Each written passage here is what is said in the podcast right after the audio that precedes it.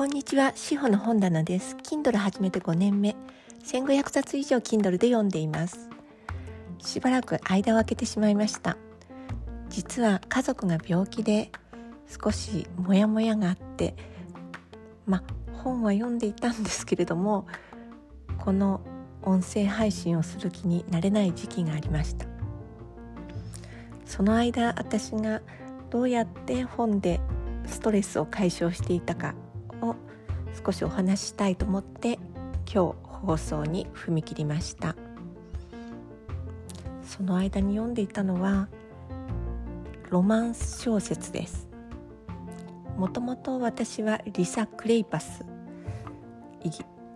のあのアメリカの作家ですけれどもそのあれなんですよね。ヒストリカルロマンスが好きで以前ここでも壁の花シリーズを紹介したことがあると思います。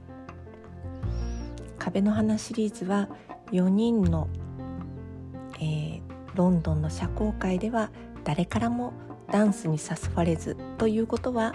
結婚を目的にパーティーに参加しているのに誰からも顧みられずにいた4人の女性が友達になって、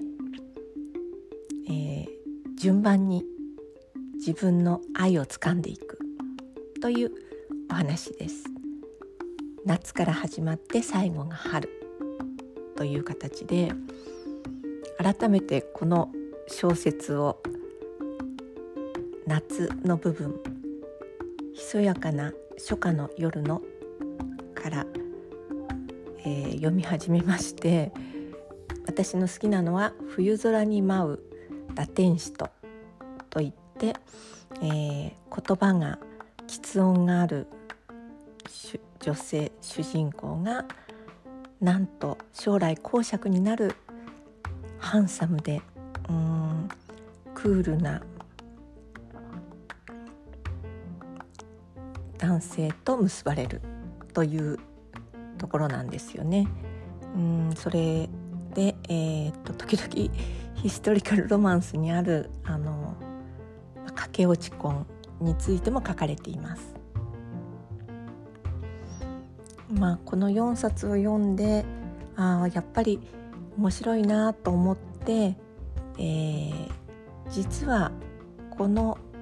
小説でキーパーソンとなるヒーローが一人います。そのマーカスという、えー、伯爵なんですけれどもそのマーカスの領地の隣に住むそんなに裕福ではない貴族の一族の話がハサウェイ家シリーズとして、えー、それも続けてリサ・クレイパスは書いています。もうなんかその4冊じゃ私のモヤモヤが収まらなくてさらにそのハサウェイ家シリーズも夜色の愛に包まれて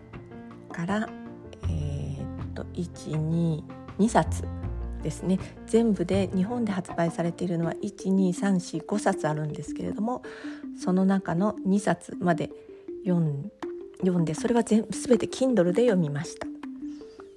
で続けて読みたいなと思っていたんですがなんと、えー、ハサウェイ家シリーズの3巻目からは Kindle 化されていないんですよね。で現在はあの新しい書籍として買うこともできません。なので、えー、今リサイクルというか中古で買うのを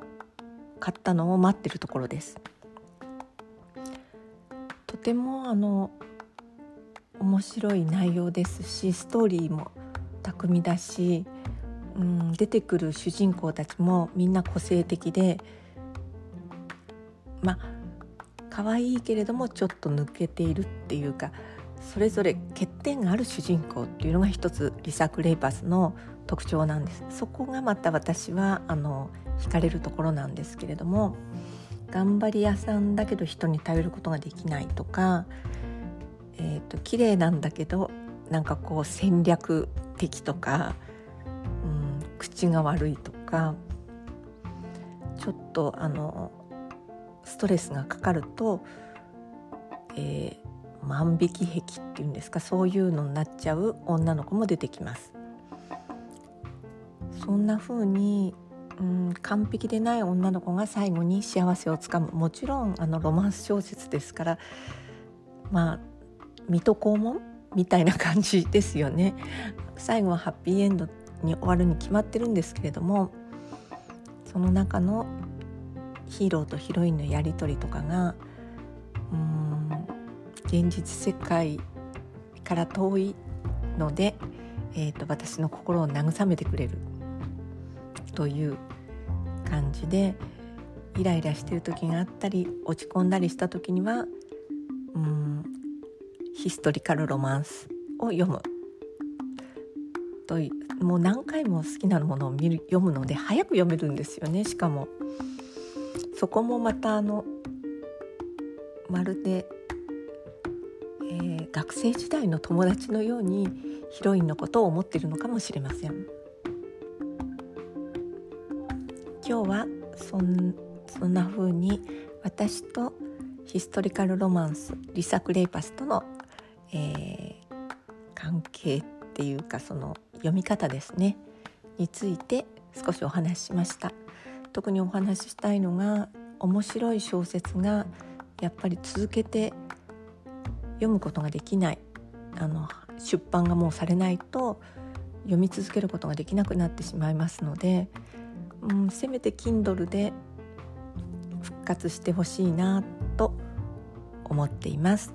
そんなことを話しながら今日はちょっと長くなってしまいましたが久しぶりに司法の本棚お聞きくださってありがとうございます次はきっともっとあの本の感想なども言えると思います。